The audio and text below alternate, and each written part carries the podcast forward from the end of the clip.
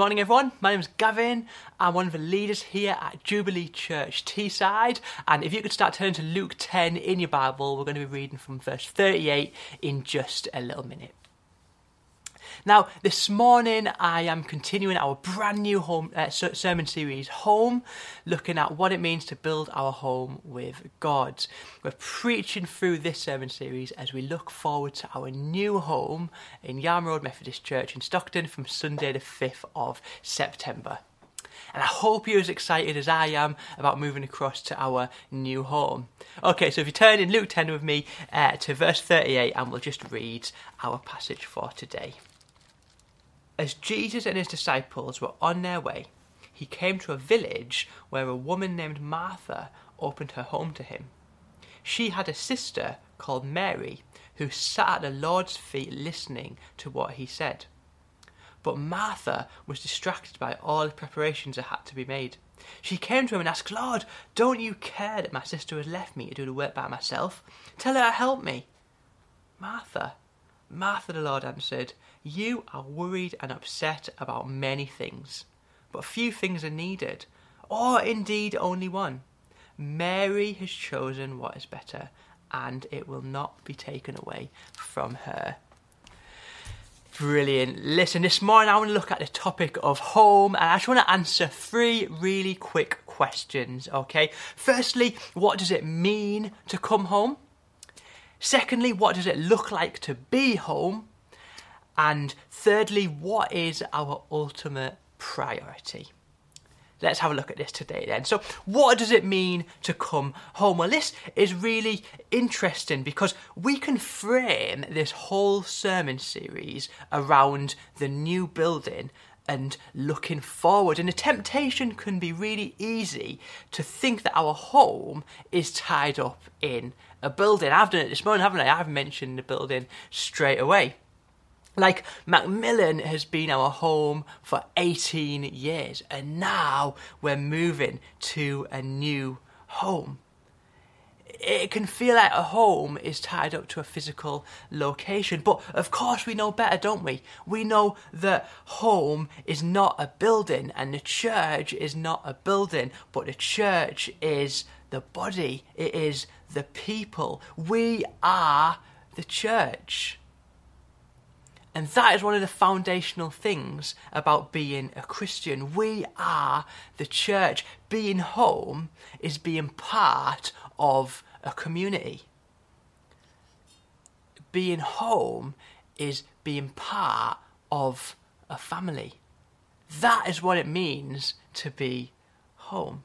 It's not about a physical location.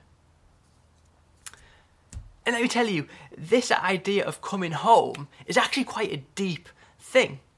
Coming home means being joined to something. It means being part of a household, being part of a family, which we'll hear more about next week from Simon. I'm not sure if you ever think about it like this, but when you became a Christian, you became part of God's household. When you became a Christian, you became part of God's household. And what does that mean? Well, the Bible has a lot to say about this. Okay, what it means to be part of God's household. And the first thing that it says, or one of the things that it says, is that you are chosen. So 1 Peter 2 9 says, But you are a chosen people, a royal priesthood, a holy nation, God's special possession, that you may declare the praise of him who called you out of darkness into glorious light. Do you see that? Do you see that being home, being part of God's household, means you are chosen? That is amazing news, isn't it? Do you ever think about the significance of that? This is the King of Kings, the creator of the entire universe, and he is saying to us, we are his chosen people and we are his special possession. You personally are his special possession.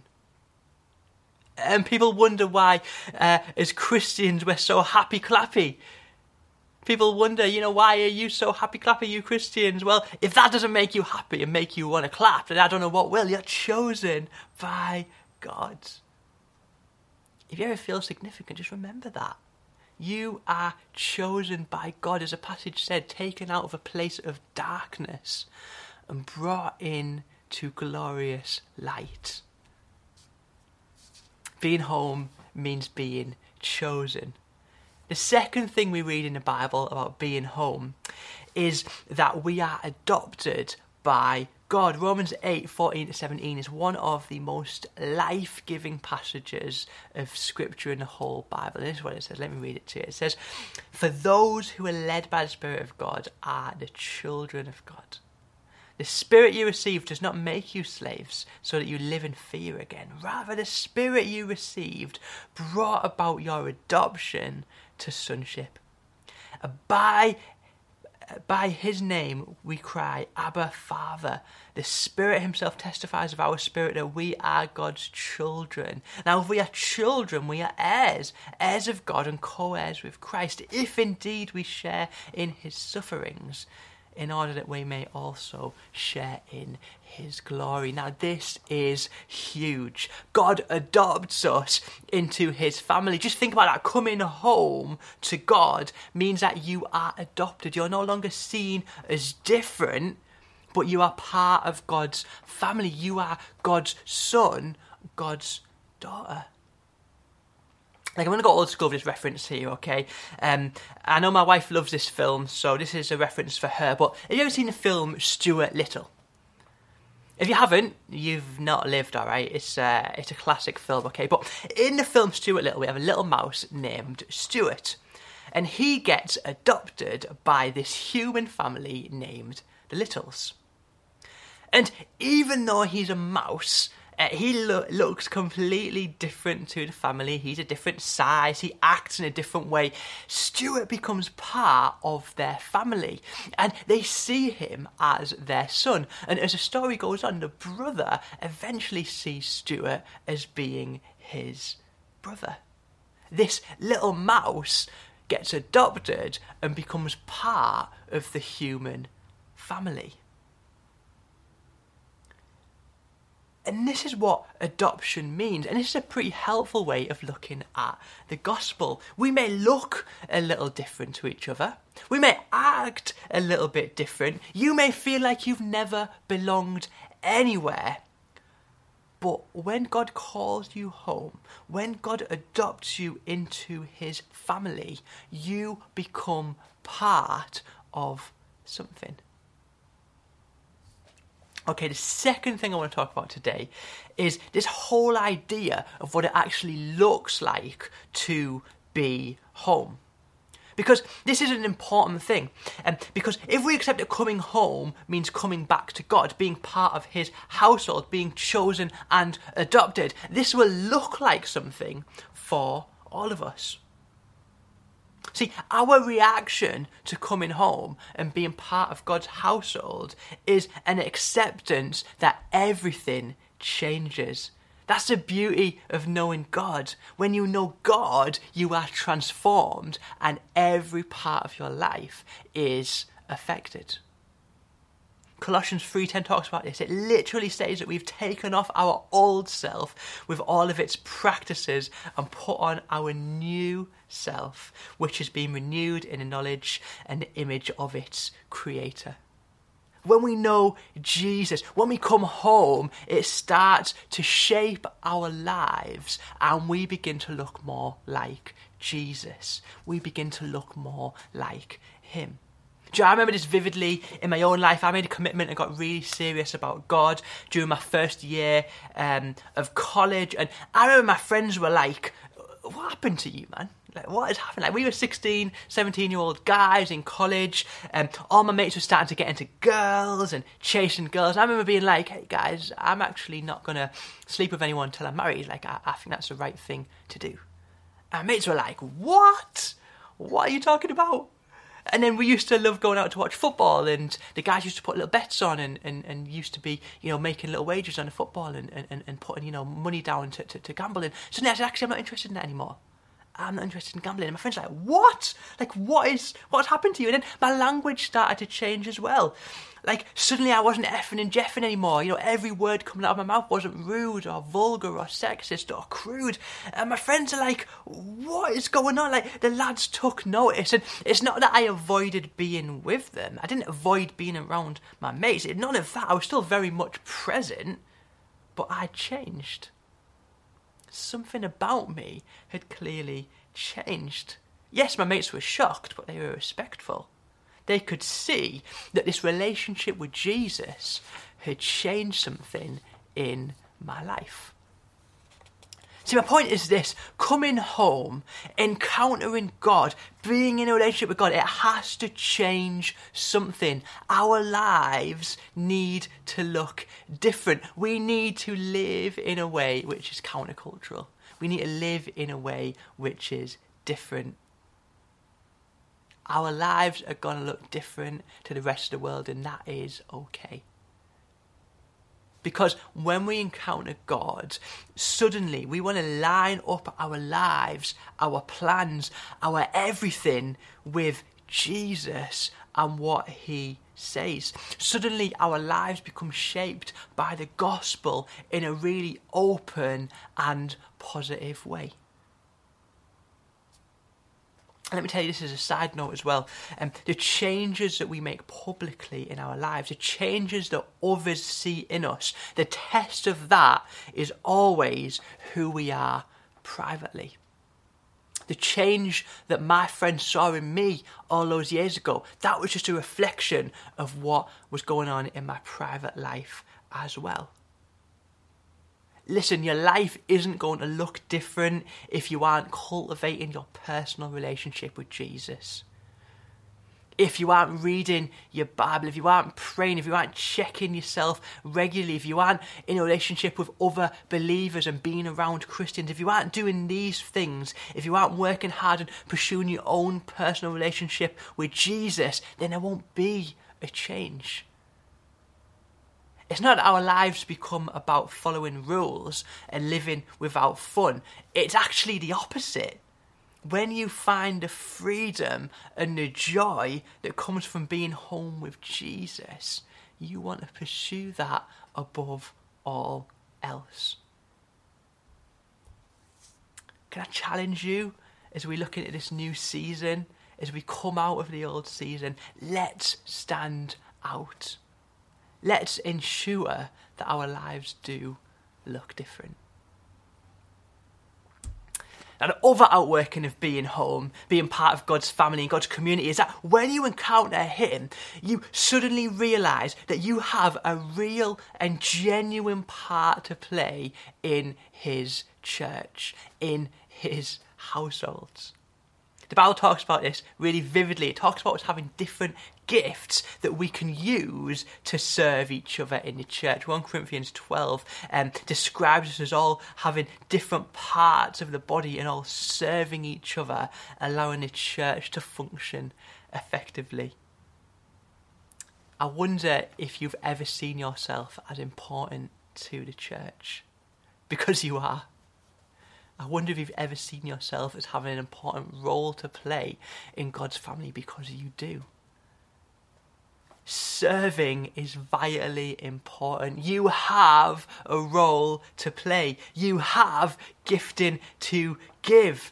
You have something that you're called to by God. Listen, I remember my very first uh, task serving in my very first church was to um, do the washing up after the tea and coffee. Like I had to fill a dishwasher and empty a dishwasher and dry the cups and put them away. Like it was hard work. It was like the most mundane task, but it was amazing because in that serving, in that role, I found friends. I felt part of a community and I could see that I was making a difference. Like, I was a new Christian, I couldn't preach, I couldn't lead worship, I couldn't do youth work, kids work, I couldn't greet people in the door. My life wasn't all together, but I found a place to serve. Like, I could do this task and realize I was making a difference. Look, as we move into a new season as a church, as we move to Yarm Road in Stockton and look forwards towards multiple venues in the future, if we don't grasp the importance of our role in the church, things will never work. This vision that we have for Teesside will never work if we don't all grasp our place and our part to play in it. We need lots of people serving in lots of different areas. You know, there'll be new areas of ministry to get involved with, with the Yarm Road building, you know, um, children's work in the community, refugee and asylum seeker drop-ins, things for older people. There's lots of other areas to serve as well in the wider church. We want to see more people volunteering in the Hope Foundation and we want to build links there. We want to see more people getting involved with Open Door. There's going to be so many different areas to get involved with, but we need you all to play your part. Listen, I often get told that the weakest part of my preaching is casting vision, and I'm sorry about that. but if you want my vision for the next season, then this is it.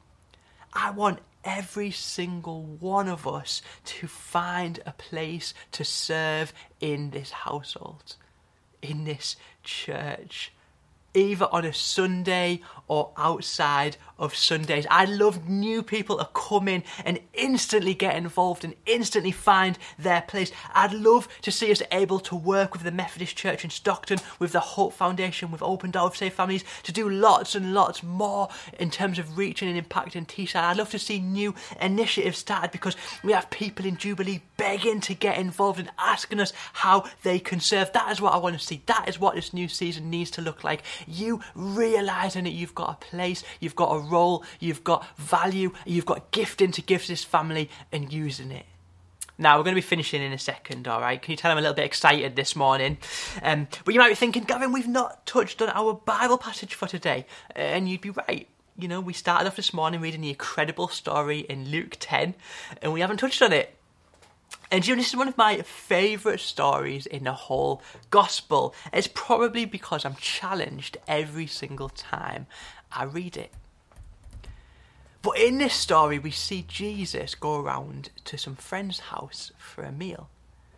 He comes to eat at their house. Like, just picture that, by the way. Jesus is coming round for tea. I mean, that's amazing, isn't it? And there's these two sisters in the story, one called Martha and one called Mary.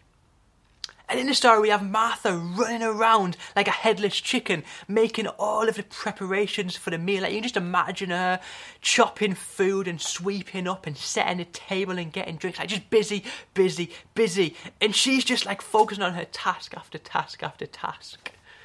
That's Martha. And then we got to Sister Mary. And what does she do? Well, she just sits at Jesus' feet. That's it. No rushing no tasks, no stress. Just sitting with Jesus. And the story goes on, and Martha's like, Come on, man, Jesus, like, tell her to help me. This isn't fair. Like, I'm getting all of this stress. I've got this whole thing to organise, and she's just sitting here. Like, Jesus, tell her, man, tell her. Now, I see so much of Martha in myself. I wonder if, if you do too. We can get so focused on the stuff in our lives, in the busyness, in what needs to be done, in who needs our help. You know, we can focus on so many different things and we can get totally stressed out about life while missing the whole point, while missing our number one priority, which is sitting at the feet of Jesus. We can get so stressed out. We can say, Jesus, help me. Why is my life so stressful? Why are things so hard? And we can be missing the whole point that He's right there, asking us to come and sit at His feet and be in His presence. You see, Mary got it right. I could just imagine her sitting at Jesus' feet, clinging on his every word, enjoying being in his presence, adoring him, worshipping him, just totally obsessed with Jesus. And this needs to be our priority being part of God's household, coming home to God means exactly that being in His presence. It can never be about stuff. It should never be about tasks. Serving God should never and, and, and can never be um, fleshly task focused. It has to be deeper. It has to come from a place of truly belonging to Him. Now, hear this, all right? It's okay to work hard for God. It's okay to serve Him in lots of different ways. It's okay to be busy I'm not telling us all to be passive and airy fairy and just chill out. No, I'm just saying that there's something which is really important, and that is being in His presence. Jubilee, we don't need to do less, but we need to ensure that what we do do is done in His strength. And that's my key message for you this morning. We're in an exciting time as a church. We're moving into a new season. Every week I have conversations with people that fill me with such faith about this new season. But ahead of all of that, the key thing that we need to remember is that it all starts and it all finishes with Jesus and being in his presence. Listen, for some of you, as you're watching this video and listening this morning, I think there's going to be a real longing, a real sense to experience His presence and sit at His feet, to enjoy Him. Maybe it's been a while since you did that. Maybe this whole period of lockdown and COVID and online church has just led you to get away from that number one priority of being in His presence for others watching this and listening, there's going to be some real conversations to have. Am I doing too much? Are my motivations in the wrong place? Have I got out of the real priority and the real reason why I do this? For some of you, maybe you don't know what it means to sit at his feet. Maybe you don't know what it means to be in his presence. Well, can I encourage you to speak to someone about that? Speak to someone about that and, and they can help you talk you through what it means to regularly spend time in Jesus' presence. Hey, and if you wouldn't call yourself a Christian and you're watching this this morning, you can be in Jesus' presence. You can encounter Jesus. You can know what it means to be part of His household, and you can do that today. Please speak to us, please get in touch with the church office. I'd love to talk you through that and pray for you. For some of you, as you just worship this morning, as you take some time to be in God's presence, He's going to impress some new areas on your heart, new areas to serve in, new places to get involved. He's going to excite you about this new season, safe in the knowledge that you aren't doing it by yourself, but you're doing it with Jesus by your side. You're doing it from a place of sitting at His feet. Yeah, Father God, I thank you so much that you make us part of your household. You call us home to be part of your family, to be part of your household, and that is an amazing thing, God. I thank you so much that, that means something for us, God. That means that we're adopted. It means that we're chosen and it affects every part of our life. I pray this morning for a fresh reminder of what it means to be part of your household. But Lord, we want to pray that our number one priority is people. Our number one priority as a church is being in your presence and sitting at your feet. Help us to do that, God. Help us to do that today. We're sorry for the times we haven't done that, God. Help us, above all else, to be at your feet and in your presence. We love you, God, and we just thank you so much for speaking to us today. In Jesus' name, amen. Thank you so much for listening.